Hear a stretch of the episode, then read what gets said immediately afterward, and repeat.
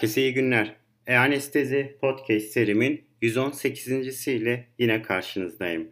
Bugün diğer kullandığımız intravenöz anestezik maddelerinden bahsedeceğim. Hazırsanız haydi başlayalım.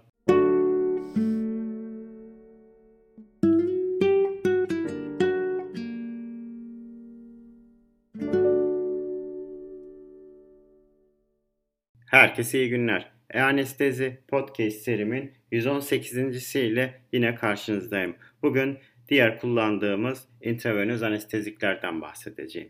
İlk olarak steroidlerden bahsedeyim. Steroid yapıda birçok maddede anestezik özellik gösterilmiş ancak bunlardan çok azı klinik uygulamaya girmiştir. Bunlardan ilki olarak hidroksidin olup birçok iyi anestezik özelliklerine karşın enjeksiyon sırasında ağrı, tromboflebit, uyanmanın gecikmesi ve asmatik belirtilerin ortaya çıkması nedeniyle terk edilmiştir. Daha sonra kullanıma başlayan altezin ve minoxolon da yaygın uygulama alanı bulmamıştır. Bazı ülkelerde kullanıma girmemiş veya kullanımdan kaldırılmıştır. Burada onlardan kısaca bahsetmeye çalışalım. Altezin iki steroid karışımını olup hızlı, kısa süreli, stabil ve uyanmanın çabuk olduğu bir anestezi sağlıyor. Terapetik indeksi yüksek olup vasküler iritasyon yapmıyor. Kas gevşeticilerle uyuşmazlığı yoktur. Ticari preparatı 9 mg alfaksolon ve 3 mg alfadolon olmak üzere 12 mg'lık steroid içermektedir. Alfaksolon 2 misli etkinlikte olup karışımın etkinliği ikisinin etkinliğinin toplamına eşittir. İndüksiyon dozu 50 ila 60 ml kilogramdır 100 ml dozda tekrarlanıyor. İndüksiyon dozundan sonra solunum sayısında orta derecede artma, taşikardi ve kan basıncında hafif düşme görülüyor. Kardiyak output değişmiyor. Sinir kas kavşağına bir etkisi yoktur. Kas gevşeticilerle etkileşmez. Ayılma barbituratlardan daha hızlıdır ve uyanırken biraz öferi oluyor. Ciddi yan etkileri yoktur. Bulantı ve kusma yapmıyor. Venleri irite etmiyor serebral kan akımını, serebral metabolizma, oksijen tüketimini azaltıcı etkisi kafa travmalı ve beyin cerrahisinde avantaj sağlamaktadır. En önemli sakıncası %0,1 oranında görülen ciddi anafilaktik reaksiyon olup kullanımdan kalkmasının en önemli nedeni bu gösterilmiştir.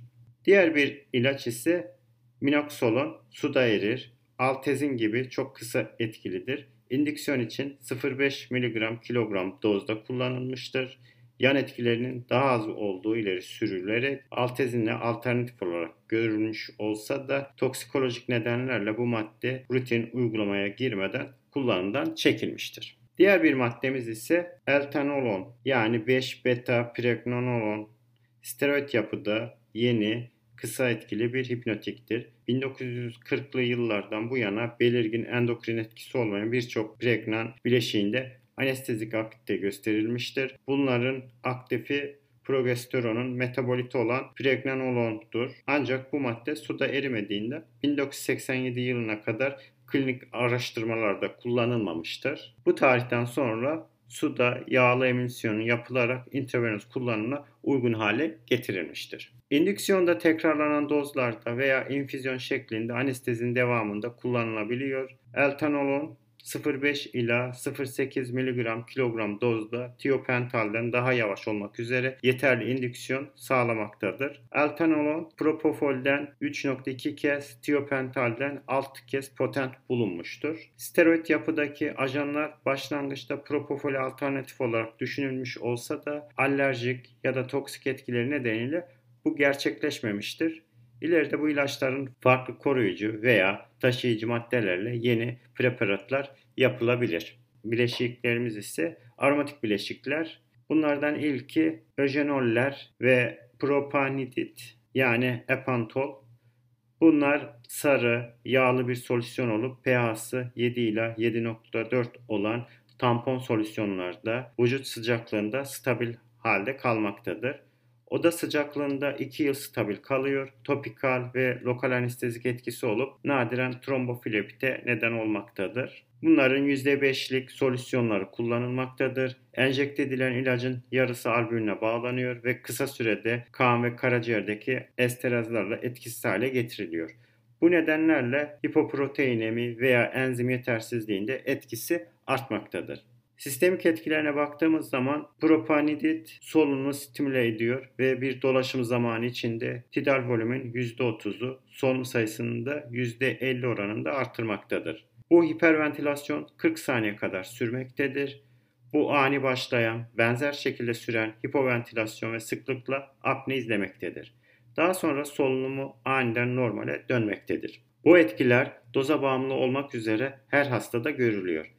Anestezi süresince oksijen satürasyonu normal veya normalin üstünde kalmaktadır. Analjezik etkisi yoktur. Solunum stimülasyonu ile aynı zamanda sistolik basınçta yaklaşık %35 düşme, nabızlarda aynı oranda hızlanma olmaktadır. Propaniditten sonra verilen süksinkolinin etkisi %50 oranında uzuyor. İki ilacın da plazma kolinesterazlar tarafından yıkılmasından ileri gelebileceği ve bu etkileşim süksinkolin ağrılarının şiddeti ve insidansını da azaltabilmektedir. Klinik uygulama ve dozajına baktığımız zaman çok kısa girişimlerde tek anestezik olarak uzun girişimlerde ise indüksiyon ajanı olarak kullanılıyor.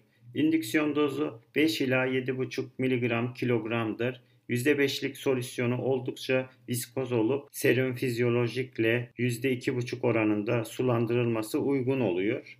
Dozun 8 mg kilogram üzerine çıkarılmasında toksiteyi 12 mg kilogram üzerine çıkması eksitatör etkiyi artırıyor. Çok hızlı etkilidir ve indüksiyon dozunun etkisi ortalama 5 dakika sürmektedir. 10 ila 12 dakika içinde bilinç dönüyor ve hasta kendini tamamen normal hissediyor ve oryante hale gelmektedir. Sakıncaları ise eksitasyon, ekstremitelerde istemsiz hareketler, hıçkırık, postoperatif bulantı, kusma yapabilmektedir. Histamin salıcı ve solunum ve dolaşımı depresif edici etkileri vardır. Çözünmesinde güçlük ve kas gevşeticilerle etkileşmesi nedeniyle kullanımı yaygınlaşmamıştır ve birçok ülkede kullanımdan kaldırılmıştır. Diğer bir bileşiğimiz ise alkoldür. Cerrahi ağrının giderilmesinde ilk ve en uzun süreyle kullanılan maddelerden biridir. Ancak bu amaçla bilinçli bir şekilde kullanımı 1920 yıllara rastlamaktadır. %10 ila 25'lik solüsyonu infüzyon şeklinde analjezi veya anestezi sağlamak üzere kullanılmıştır. Belirgin kişisel farklılıklar olmakla birlikte bilinci kaldırmak için 0.8 ila 1 mililitre kilogram mutlaka alkol gerekmektedir. Ancak diğer intravenöz anestezikler kadar güvenilir ve kontrolün kolay olmayışı ayırma sırasında hemen her hastada delirium görülmesi nedeniyle alkolün günümüzde anestezideki yeri alkolik hastaların ameliyat hazırlanması ve postoperatif kontrol ile sınırlı görülmüştür. Diğer bir bileşiğimiz ise intravenöz eter. Eterin intravenöz olarak kullanımı Burger tarafından 1908'de bildirilmiştir. Bu uygulama daha sonra Burkhardt tekniği olarak geliştirilmiştir. Bu teknikte 50 ml dietil eter 100 ml %5 dextroz içinde eritiliyor. Bu solüsyondan başlangıçta 30 ila 60 ml dakika verilerek 8 ila 10 dakika içinde indüksiyon sağlanabiliyor. İdame için ise 20 ml dakika yeterli olabiliyor. Bu şekilde 1 saatlik anestezi için 60 ila 75 ml eter gerekmektedir. Diğer inhalasyon ajanlarının bu yolla verilmesine ilişkin çabalar olmuşsa da günümüzdeki bilgiler ve inhalasyon ajanlarının verilmesi için çok duyarlı aygıtlar bulunması nedeniyle bu uygulamanın sakıncalı ve gereksiz olduğu düşünülebilmektedir. Diğer bir bileşiğimiz ise sodyum gamma hidroksibütürat. Vücutta bulunan bir maddeye gamma aminobütürik asit yapısal olarak yakın tek ilaç bu gösterilmiştir. 1960'da kullanıma başlanmıştır. GABA'ya benzer şekilde periferik ve santral sinapsları inhibe ediyor. İndüksiyon dozu 40 ila 50 mg kilogram olup etkisi yavaş başlamaktadır ve ekstra piramidal motor aktivite ile birlikte olmaktadır. Günümüzde pek kullanılmamaktadır. Prokain gibi lokal anestezikler, heminevrin, bir beta 1 vitamini türevi olan klormetiazol de anestezi sağlamak üzere veya anesteziye destek olmak üzere kullanılmış ancak uygulamaları yaygınlaşmamıştır. Evet bugün diğer kullandığımız intravenöz anestezik maddelerinden bahsettim. Bugün anlatacaklarım bu kadar. Beni dinlediğiniz için teşekkür ediyorum. İyi günler.